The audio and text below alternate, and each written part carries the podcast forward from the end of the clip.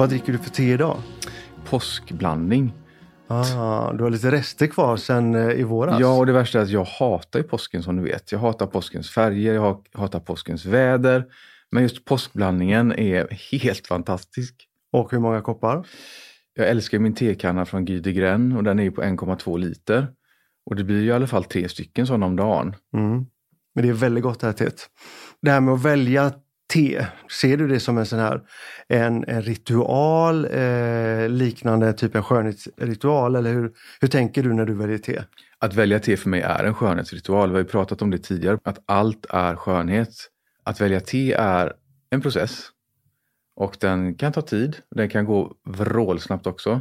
Vi älskar ju våran Denise här nere på NK i Göteborg som mm. hjälper oss, som också är en konnässör av te av rang kan man väl säga.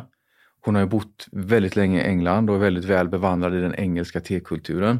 Så där kan man alltid lära sig någonting nytt och hon har alltid någonting, något nytt te på gång. Och vi har ju faktiskt vårt eget te där kommer jag på nu. Exakt. LS Special Blend. LS Special Blend, precis. Exakt. Och det är lite kul återigen där att eh, vi två, Patrik och Mattias, som är två kreativa personer. Vi är, vi är kreativa ledare för Lamberg Staffsing och eh, vi eh, ser ju inga gränser i det här med att skapa. Nej. Grundfilosofin i allting vi gör är att skapa en skönare värld. Och eh, om man har en, en skönare värld och en skönare vardag så anser vi att man får också ett skönare liv. Mm. Har du eh, ärvt de tankarna efter någon i din, eh, i din familj, din släkt?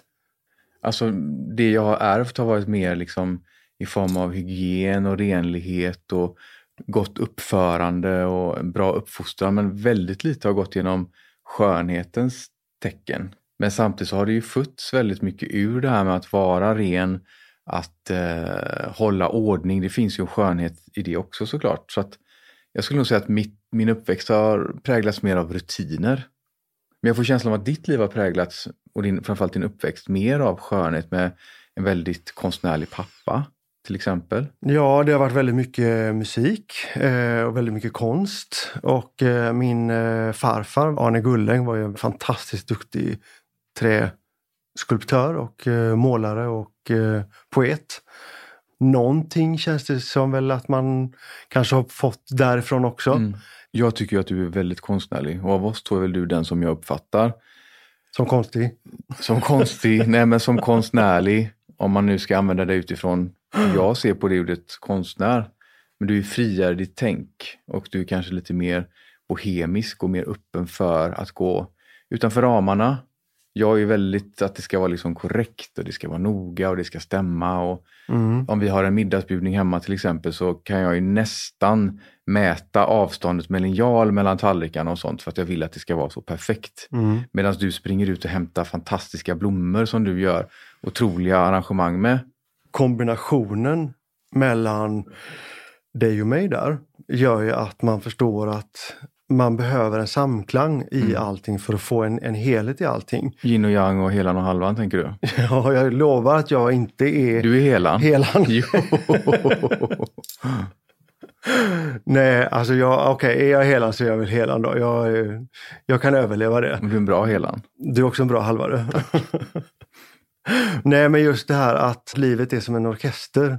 Att alla delar, alla instrument är väldigt mm. viktiga för att man ska få fram en helhet. så. Till och med den där lilla triangeln som säger pling på Absolut. slutet. Den är precis lika viktig. Absolut, den kan till och med vara den viktigaste just, just Där då. och då. Ja.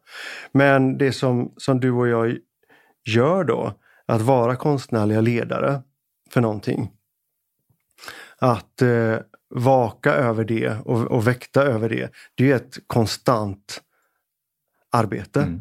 Som är ganska, det är ganska påfrestande och det kan ibland nästan glömmas av och eh, anses inte vara så viktigt. Men det är faktiskt det som är det absolut viktigaste. Men det är väldigt dubbelt det där tycker jag. För när du säger arbetande så å ena sidan så är det ju som du säger ett konstant arbete men jag upplever inte att du och jag riktigt känner det som att vi arbetar många gånger. Nej. För att det är en, en konstant känsla som vi lever i från morgon till kväll. Vi går ju väldigt sällan hem, du och jag stänger dörren och säger nu är vi färdiga på jobbet. Utan ofta är det faktiskt tvärtom om man ska mm. vara ärlig. Det är då det här kreativa ledarskapet som vi har, det är då vi börjar för det är först då vi har tid med det. Ja. fördelen då med att eh, leva ihop, eh, bo ihop, eh, jobba ihop. Att man hela tiden har den, den dialogen, den konstnärliga, konstnärliga dialogen Mm. igång. Mm.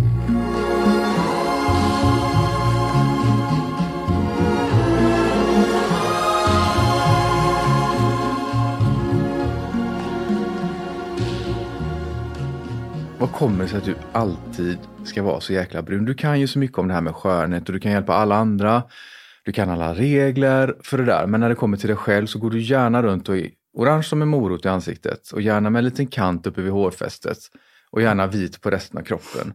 Och du vet mycket väl att det egentligen inte är snyggt men du känner dig snygg för att du är brun.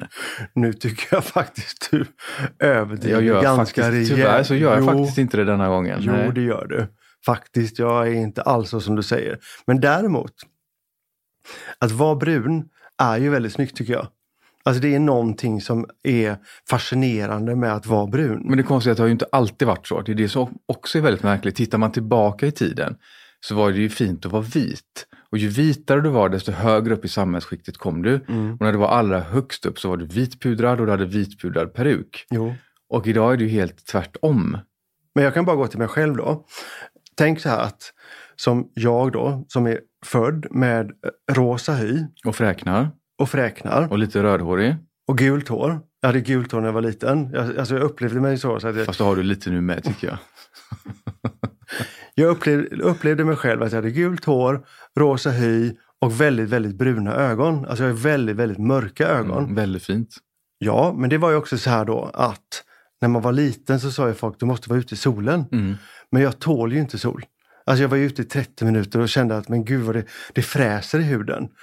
Eh, och då sa ju många så här, men det går över. Mm. Men det gjorde ju inte det. Alltså jag var ju superbränd alltid. Så jag skydde i solen. Alltså jag gömde mig för solen. Jag var ju den där som satt i skuggan under parasoll, under en handduk. För jag visste att i natt kommer jag få ligga och sjunga den här aj svid sången. Mm. För det är ju hemskt. Men Men, tro- men- viljan att vara brun blir nog större då tror jag. trots allt det du berättar här nu och dina precautions du har tagit för att inte bränna dig så vet ju jag alla semestrar som vi har varit på tillsammans genom åren.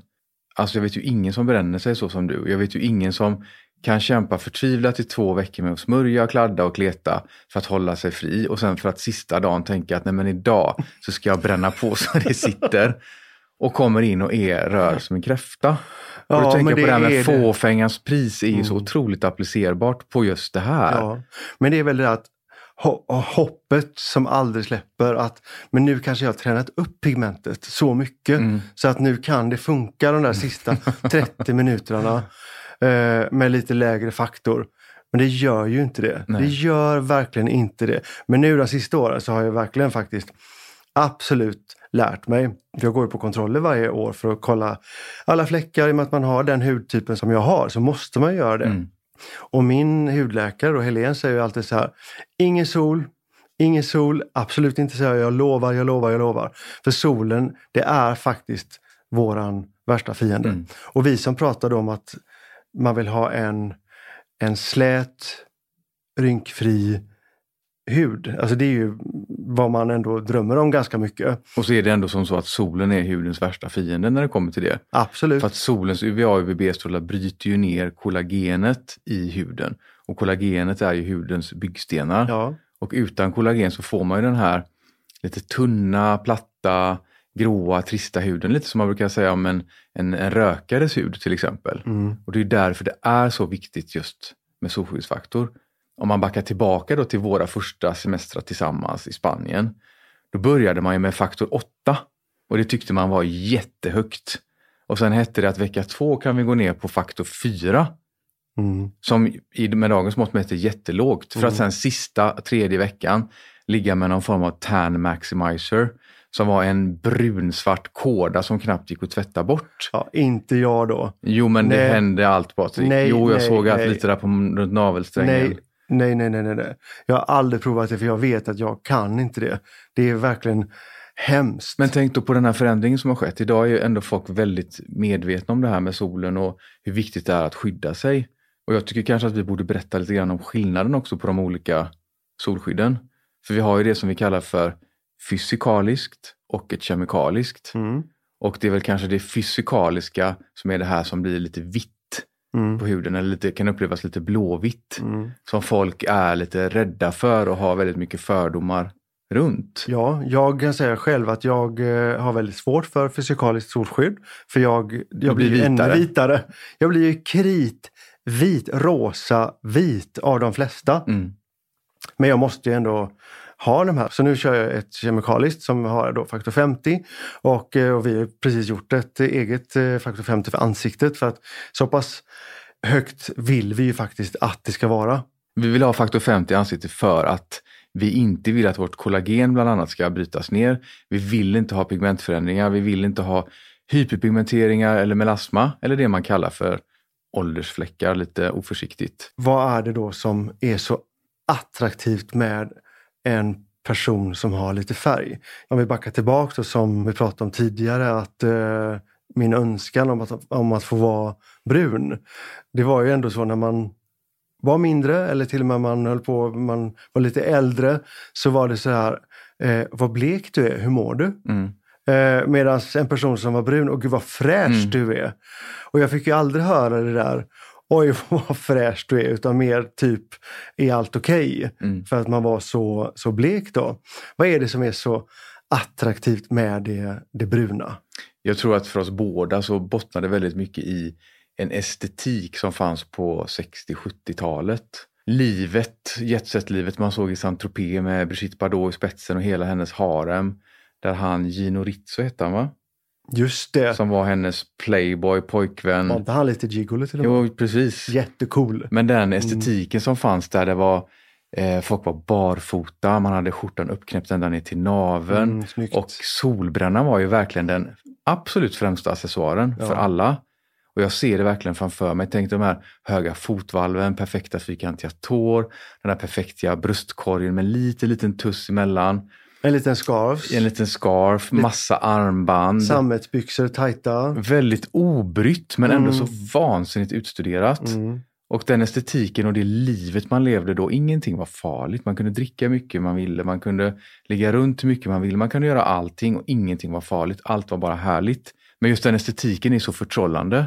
Och jag tänker oftast liksom när vi själva stylar oss till exempel på sommaren, då är det ju precis så man vill se ut. Mm. Och där är solbrännan viktig. Jag vet, jag läste någon gång om hela den kulturen där och det var det, den främsta accessoaren som du sa är eh, deras solbränna Ja. och deras fantastiska leende. Ja. Och då förstår man att när det hänger ihop allt det där som symboliserar någonting om att jag jobbar inte. Jag kan faktiskt vara på, vara på stranden hela dagen, jag gör som jag vill. Att det är en liten, en, någon slags revolution. Tror du inte att det bygger på det? Men du vet vad, när du säger revolution, det är ganska intressant för nu tog vi upp 60-70-talet här som någon form av eh, en estetik. Men om man backar tillbaka ännu längre, om du tittar på 16-1700-tal och så tittar man på sån här gammal fantastisk kostymfilm. Just det. Det är precis samma sak där. Hela det här gänget då som har vitpudrade peruker och eh, vitpudrade ansikten ställs ju då mot den här brunhårige mannen utan peruk med hästsvans i nacken, brunbränd, lite skäggstubb. Vem är det, de blir kär, vem är det kvinnan i filmen blir kär i? Och männen i vissa fall också. Det är ju honom. Den brunbrända eh, Rebellen. bonden, ja, rebellen, Precis, ja. eller bonden. Mm, Vad kommer det sig? mm. Frihet, det är, Ja, någon, det är kan vi- någonting Kan vi säga då att en brunbränd kropp på något sätt representerar någon form av frihet? att jag gör som jag vill. Jag tror det ligger jättemycket i det. För om du tänker dig tidigt 1900-tal, sent 1800-tal i Sverige till exempel. Då ansågs det också väldigt fint att vara vit. Mm. För det var ett tecken på att man rörde sig och levde inomhus och förmodligen då inte jobbade. Exakt. Medan om man var brunbränd, då hade man ett arbetsamt liv och man vistades utomhus. Mm. Och då ansågs man inte lika fin. Om man tittar i eh, södra Frankrike så var det ju väl i slutet på 20-talet som alla amerikaner ramlade in och levde loppan. Alltså verkligen frigjort. Mm. Och eh, i Sverige så var det väl i Falsterbo och Mölle Mm. som var de stora badorterna. Men gjorde inte Mölle ju- Sverige världsberömt? Jo, men det var ju också så här. Där, var ju, där fick ju män och kvinnor Bada bada tillsammans, tillsammans. Och folk började också använda solglasögon.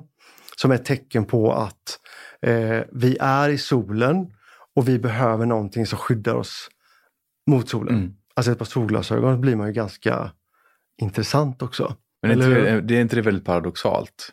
För man tänker sig att ögonen är det som fångar människor och det är det som gör en människa intressant. Mm. Och det är genom ögonen man kommunicerar. Men hur kan man helt plötsligt bli mer intressant då för att man tar på sig ett par briller? Eller tror man bara att man blir mer intressant? Alltså jag kan ju se någon med ett par solglasögon och undrar såklart Vad finns där bakom? vad finns där bakom. Det, det skapar ett frågetecken. Jag vet eh, min eh, faster som tyvärr inte finns längre men när jag var liten så var jag så fascinerad av henne. Hon eh, hade alltid solglasögon på sig. Alltid stora, stora Men solglasögon. inte inomhus väl? Alltid inomhus. Alltid och Oj. rökte långa bruna cigaretter. Henne hade man velat hon- träffa. Hon var fantastisk. Hon var konstnärinna, gjorde skylt, skyltfönster över hela Europa. Men det var just de här solglasögonen Mm. gjorde ju henne intressant. Det var något spännande Men med där det. säger du någonting roligt för att vi jobbar ju båda väldigt mycket med kända personer. Mm. Och många gånger så vill de inte vara så intressanta längre. De vill bara vara vanliga och få vara i fred. Och vad de gör då det är att de kan ta på sig ett par solglasögon när de ska gå in på NK eller när de ska sätta sig på en restaurang och man ska fika. Och det enda jag tänker är ju alltid, men förstår du inte att nu tittar ju folk Det mer? är ju det de vill. Tror du det? Ja, gud. Jag ser ju bara när du går runt med dina solglasögon och går in i en affär och tänker så här, Jag men jag har, de här, jag har de här på mig så, så syns jag inte ungefär.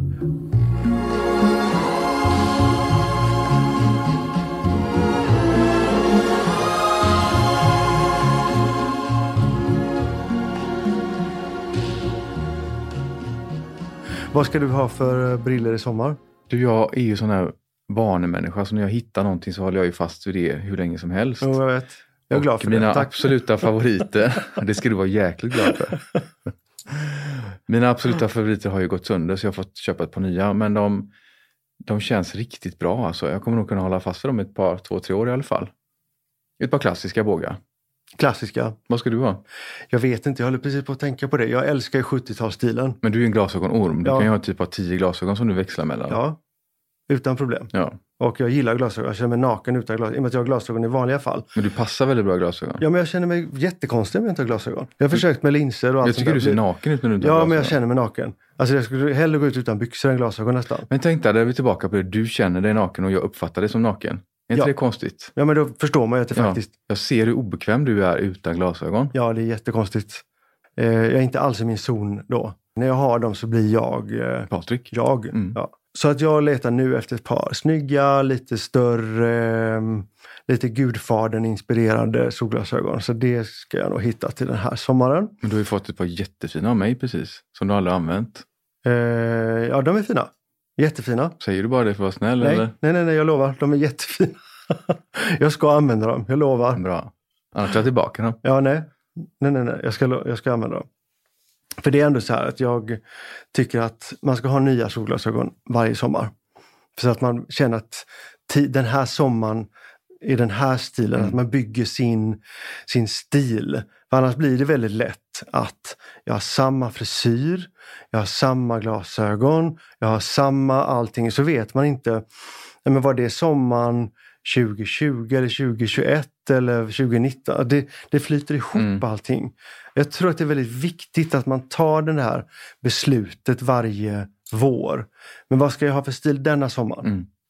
Och så, det behöver inte vara att man byter ut allt, men man anger en, en melodi, alltså en sträng. Man, man, sätter, man sätter smaken för Den här sommaren. den här sommaren. Och det är alltså, det är ju egentligen inte för någon annans skull, utan det är väldigt mycket för sin egen skull. Jag tänker på det här med eh, solen igen. Har du något sånt där? Vilket är ditt värsta solbränneminne? Har du något sånt? Ehm, det är väl klart jag har jättemånga. Men alltså det är inte, alltså, om man pratar aj så finns det ju väldigt många. Men det som kanske gjorde mest så här, aj i själen så, för det, det är lite så med dem jag kommer ihåg. Det var när jag och en av mina bästa vänner, Anneli, vi tog en restresa till Rhodos. Som också Två är veckor. kritvit, fräknig och rödhårig ska Hon vi är- tillägga. Hon är riktigt rödhårig. Och har, alltså om jag har vit hy så är hon alltså ännu vitare. Den är så transparent, ljusblå nästan. Och vi var så här, vi kan, vi kan ändå inte vara i solen någon av oss. Det var perfekt att resa upp. Så vi var satt under så parasoll och det var solfaktor, faktor 30, 40, 50 hela, de här, ja, hela perioden. Det jätteroligt. Så varje dag så var det så här, men nu solar vi typ tre minuter, eh, fem minuter. Och tyckte verkligen så här, men gud vi börjar få färg. Det hände någonting. Mm. Och det är liksom, vi, alltså vi kände verkligen så här, åh vad, vad underbart. så. Men var fruktansvärt försiktiga, för vi vet ju illa alltså, hur, hur ont det gör om man bränner sig. Så gick väl de här då 14 dagarna mot sitt slut och vi var inne på dag 12. Och vi går och äter en moussaka en kväll och blir ju då matförgiftade båda två. Blir så sjuka. Så vi, hela natten så var det på hotellrummet. Och sen eh, sista dagen så var vi ändå så här, okej okay, nu har vi upplevt allt men vi har i alla fall lite färg. Mm. Det är ändå så skönt. Och då så kommer det en helt ny grupp till vårt hotell som landade precis från Sverige. Och, eh, och vi möter några av dem i, i receptionen. Och så kommer det fram ett gäng till oss och säger, hej vilket rum ska ni bo på? Eh, Jaha, nej men eh, vi bor här. Bor här? Men ni, ni måste väl ha kommit med samma flight som oss? Nej, sa vi, det gjorde vi inte. vi har varit här i två veckor. Alltså det satte sig sådär, men gud. Och så här har vi verkligen varit försiktiga och kämpat mm. och eh, så här lugnt, lugnt, lugnt fått upp färgen. Men skitsamma, vi brände oss inte i alla fall. Men jag tror inte att det är lite ur det här, den här rebellen i dig kommer, att du ändå alltid måste bränna på lite den där sista dagen. Jo, så att klart. du vet att det är, hellre att det svider lite och att det blir ett resultat. Jo, är det, det är kanske så? lite så. Kanske lite där du. Har du något sånt där solminne? Jag har nog mer minnen kopplat till brun utan sol skulle jag vilja säga. Jag har ju tävlingsdansat också. Just det. Mycket. Och där var det ju sådär att eh, alla jagade ju den bästa brun utan solen. Mm. För att man skulle vara så brun som möjligt. Och vi som jobbar med det här med eh, den estetiska biten av eh, och fåfängliga biten av skönhet vet ju att brunt lyfter ju fram saker. Just det. det tar fram skuggor, det lyfter fram muskler. Eh, en brunbränd kropp ser oftast mer muskulös ut än en, en vit till exempel. Och det är väldigt viktigt inom dansen att man ser på kvinnan då benens rörelser, muskulatur och allt det där. Och det kunde ju gå så långt så att man, man köpte ju dunkvis. Det fanns ett företag i Danmark, jag kan inte säga namnet, men som gjorde en väldigt bra. Det var en vit flaska med blåa ränder på. Och eh, man gjorde alltså tre, fyra lager av detta som man byggde upp under en veckas tid. Och det började lukta surt. För att svett kunde inte tränga igenom i princip. Och sen började detta spricka. Oh, och det såg för jävligt ut rent ut sagt. Men det var satans snyggt på golvet kan jag säga. Men då måste det ändå det måste ju när du pratade om att man ser konturer, man ser musklernas rörelse, allt det här. Det måste ju ändå vara det som gör då att man även idag tycker att det är snyggt. Ja. Att vara lite brun. För man men, får men, en annan en annan approach. Jo, men på grund av att man känner sig lite mer påklädd så känner man sig faktiskt också friare. Som mm. vi pratade om. Mm, jag tror någonstans att strävan efter att bli brun är lite grann strävan efter att bli fri.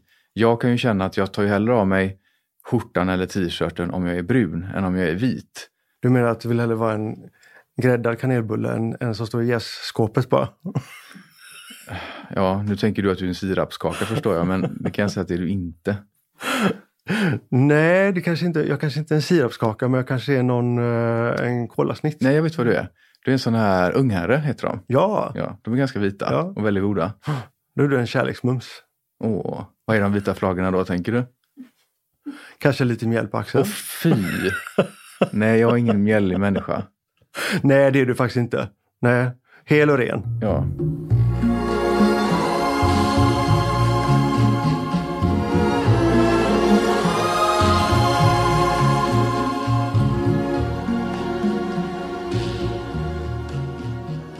Idag så reser vi ju väldigt mycket och vi är väldigt noga med, alltså när vi reser, att det ska vara rätt hotell och rätt eh, rätt strand och det ska vara rätt eh, hur man flyger dit och eh, vad man har med sig och allting. Men det blir också ibland lite grann att det blir lite grann som det här gyllene snittet. Mm. Att det blir lite Det blir för perfekt. det blir för perfekt Det och blir lite, för lite samma, samma. Ja.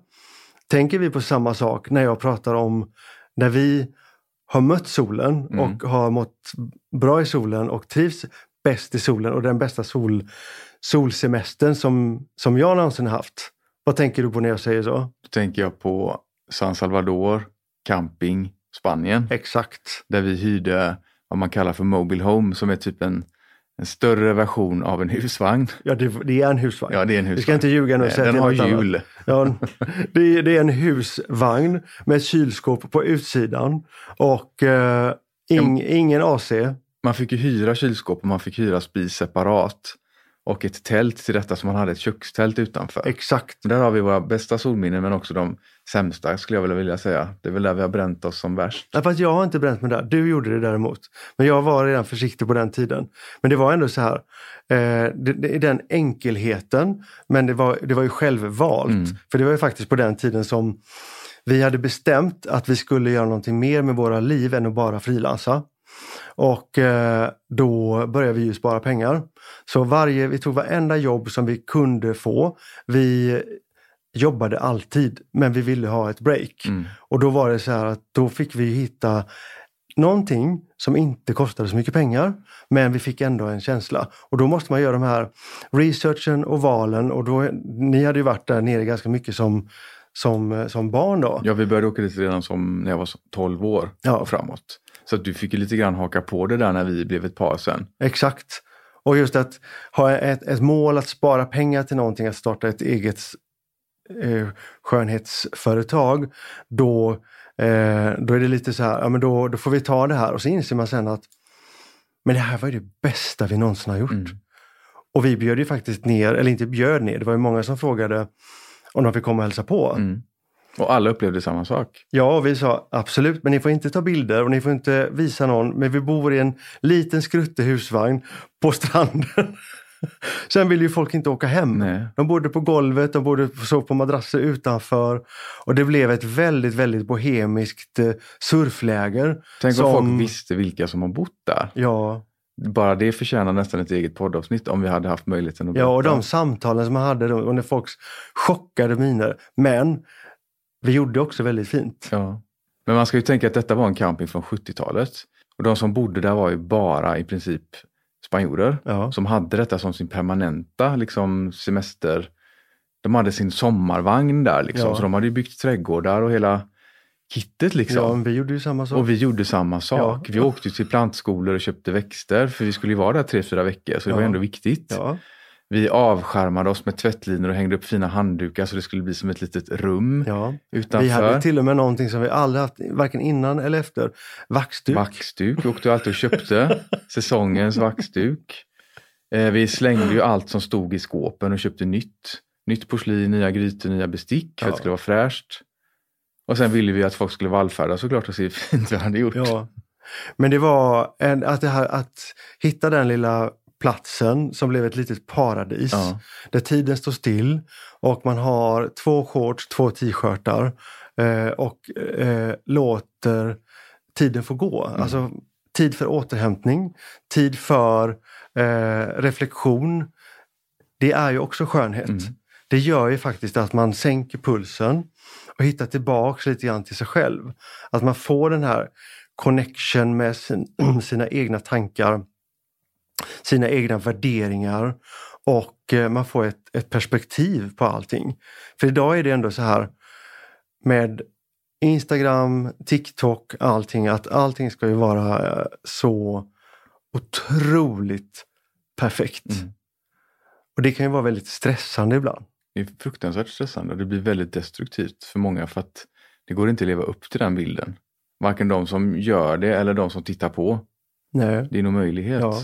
Och jag vet, i, när vi pratar om vår dyrkan av, av sol så förstår man också att det har ju faktiskt varit så i alla tider. Ja.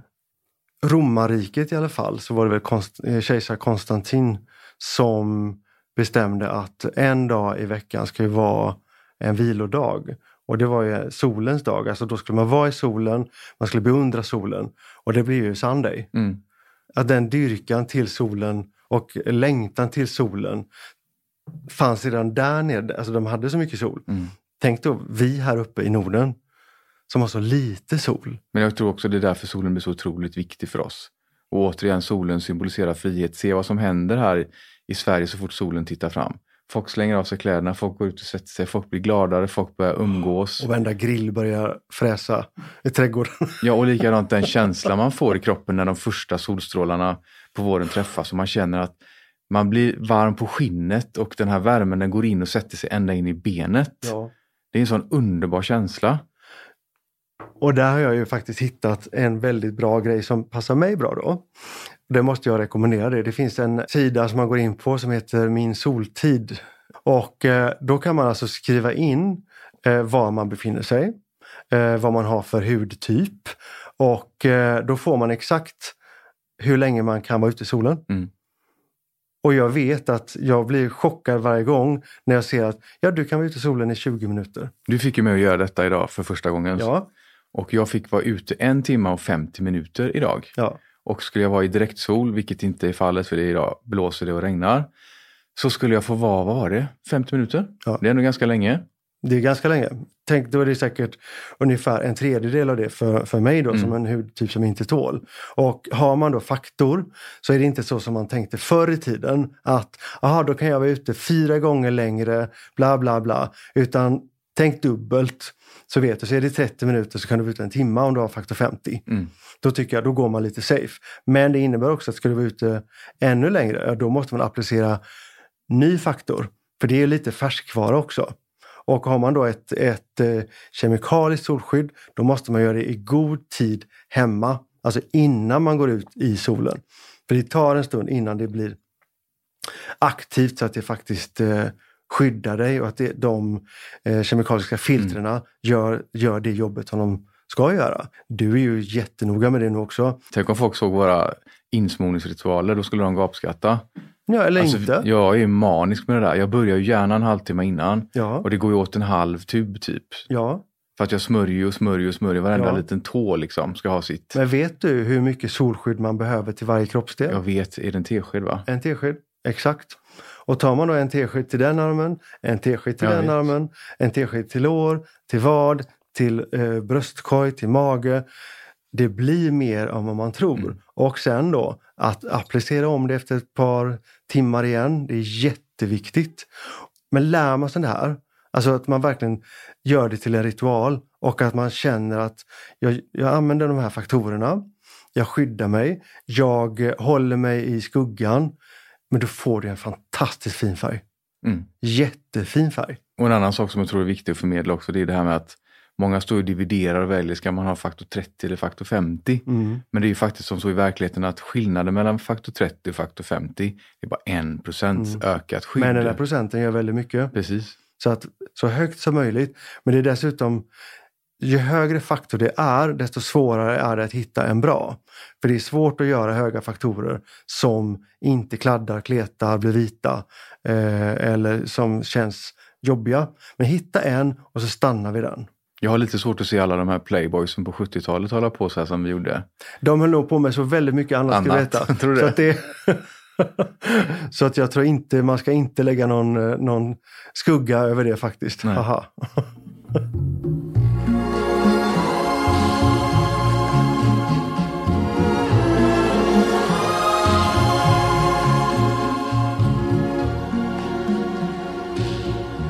Tänker inte du ibland också så här? Alla våra vänner som vi då pratar väldigt mycket om att tänk nu på faktorn, tänk nu på att smörja in er. Vi är som två så här papegojor som tjatar om det här.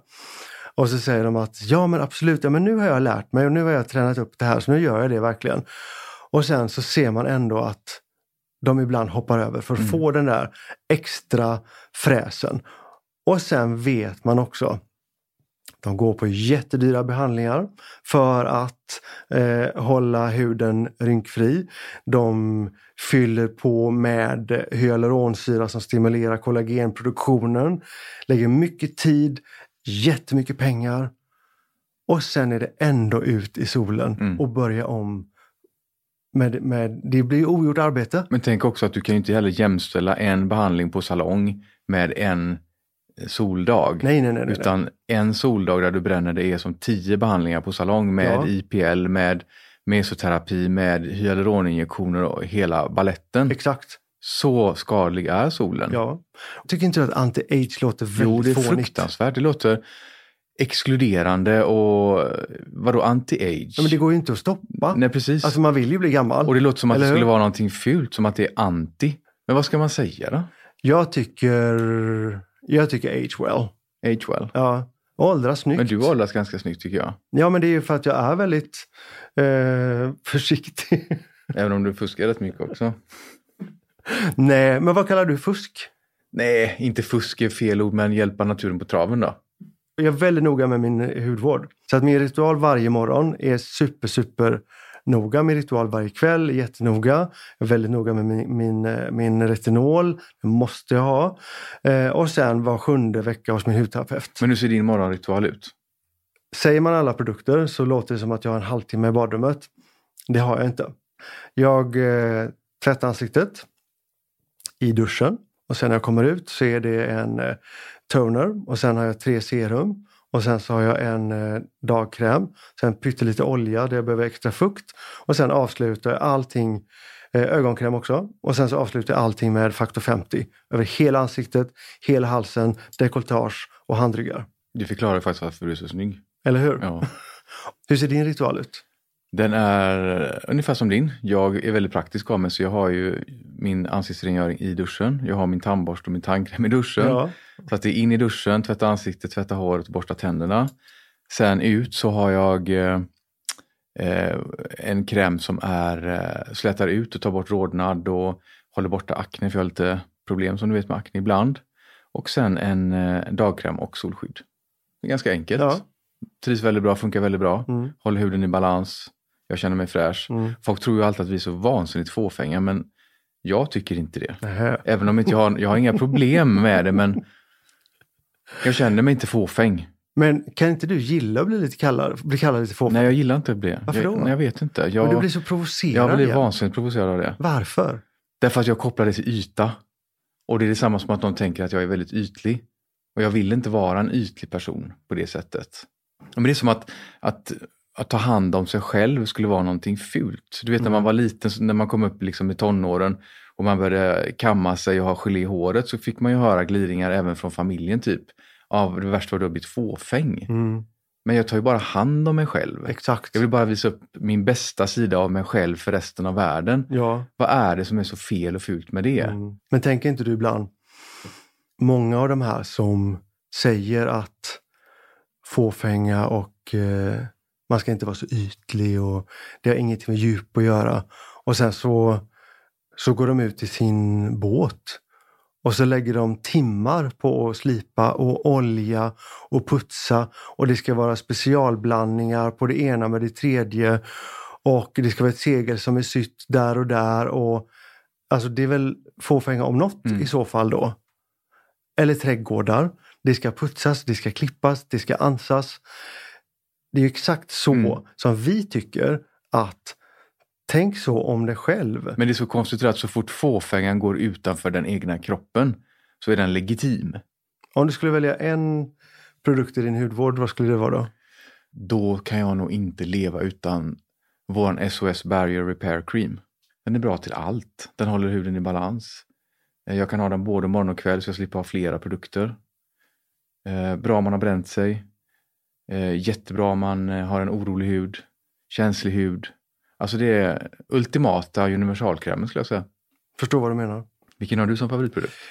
Jag hade nog valt vårt, eh, jag säger vårt då, för vi har faktiskt ett eget orosmärke så, så eh, eh, jag hade valt vår eh, solskydd. Sun Defense eh, 50, SPF 50. Kan inte vara utan den. Men hur tycker du att en riktigt bra solskyddsfaktor ska vara? Den ska ju inte bli vit, den ska inte kladda, den ska återfukta huden på samma gång.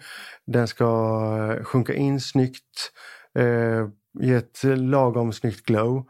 Eh, alltså inte, in, inte kännas. Mm.